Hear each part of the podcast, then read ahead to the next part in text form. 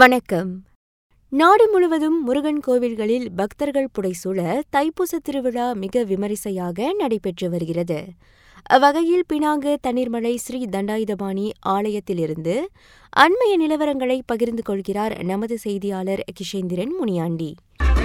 வெற்றிவேல் முருகனுக்கு ஆரோகரா பக்தர்களே இப்பொழுது முருகப்பெருமானுக்கு பாலபிஷேகமும் சிறப்பு பூஜைகளும் நடத்தப்பட்டு வருகிறது. அவற்றை லட்சக்கணக்கான பக்த மெய்யன்பர்கள் முருகா முருகா என கோஷமிட்டு வருகின்றனர்.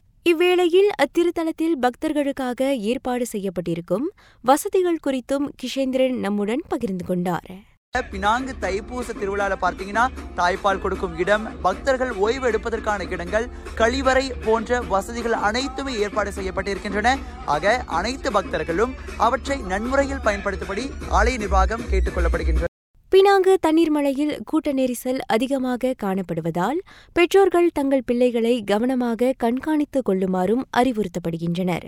ஒரு முக்கிய வேண்டுகோள் தைப்பூசத்திற்கு வரும் அனைத்து பக்த மையன்பர்களும் தங்களுடைய பிள்ளைகள் மற்றும் உடைமைகளை பாதுகாப்பாக வைத்துக் கொள்ளும்படி கேட்டுக்கொள்ளப்படுகின்றோம் ஏனென்றால் வருடா வருடம் உடைமைகள் காணாமல் போவது பிள்ளைகள் காணாமல் போவது என்ற அஹ், செய்திகள் வந்த வண்ணமாக இருக்கின்றது. அதனால் தயவு செய்து தைப்பூசத்திற்கு வருகை புரியும் அனைத்து பக்த மையன்பர்களும் தங்களுடைய உடைமைகள் மற்றும் பிள்ளைகளை பாதுகாப்பாக வைத்துக் கொள்ளும்படி அன்போடு கேட்டுக்கொண்டு விடைபெற்றுக் கொள்கிறேன்.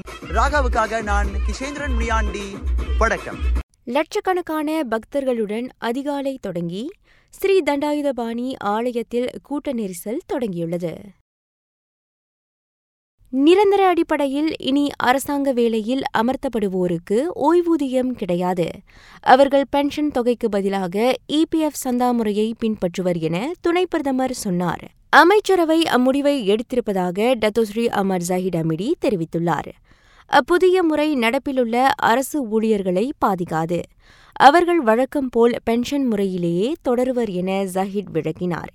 இனி புதிதாக நிரந்தர அடிப்படையில் அரசாங்க வேலையில் சேருவோருக்கான அந்த இபிஎஃப் சந்தா முறை எப்போது அமலுக்கு வரும் என்பதை பொதுச்சேவைத்துறை பின்னர் அறிவிக்கும் என துணை பிரதமர் மேலும் சொன்னார்.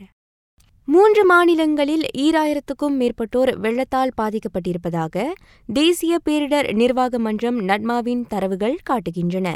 ஆக அதிகமாக திருங்கானுவில் ஆயிரத்து ஐநூறுக்கும் மேற்பட்டோர் வெள்ள நிவாரண மையங்களில் தங்கியுள்ளனர். எஞ்சியவர்கள் கிளாந்தான் மற்றும் பஹாங்கில் உள்ளனர். புதிய பேரரசர் பதவியேற்கும் இம்மாதம் முப்பத்தோராம் தேதி பொது விடுமுறை வழங்கப்படுவது குறித்து அமைச்சரவையில் நேற்று விவாதிக்கப்படவில்லை. அது குறித்து எந்த அறிவிப்பும் இதுவரை மேற்கொள்ளப்படவில்லை என தொடர்பு அமைச்சர் சொன்னார். செய்திகள் நிறைவடைகின்றன. நான் லோஷினி கிருஷ்ணவேணி. வணக்கம்.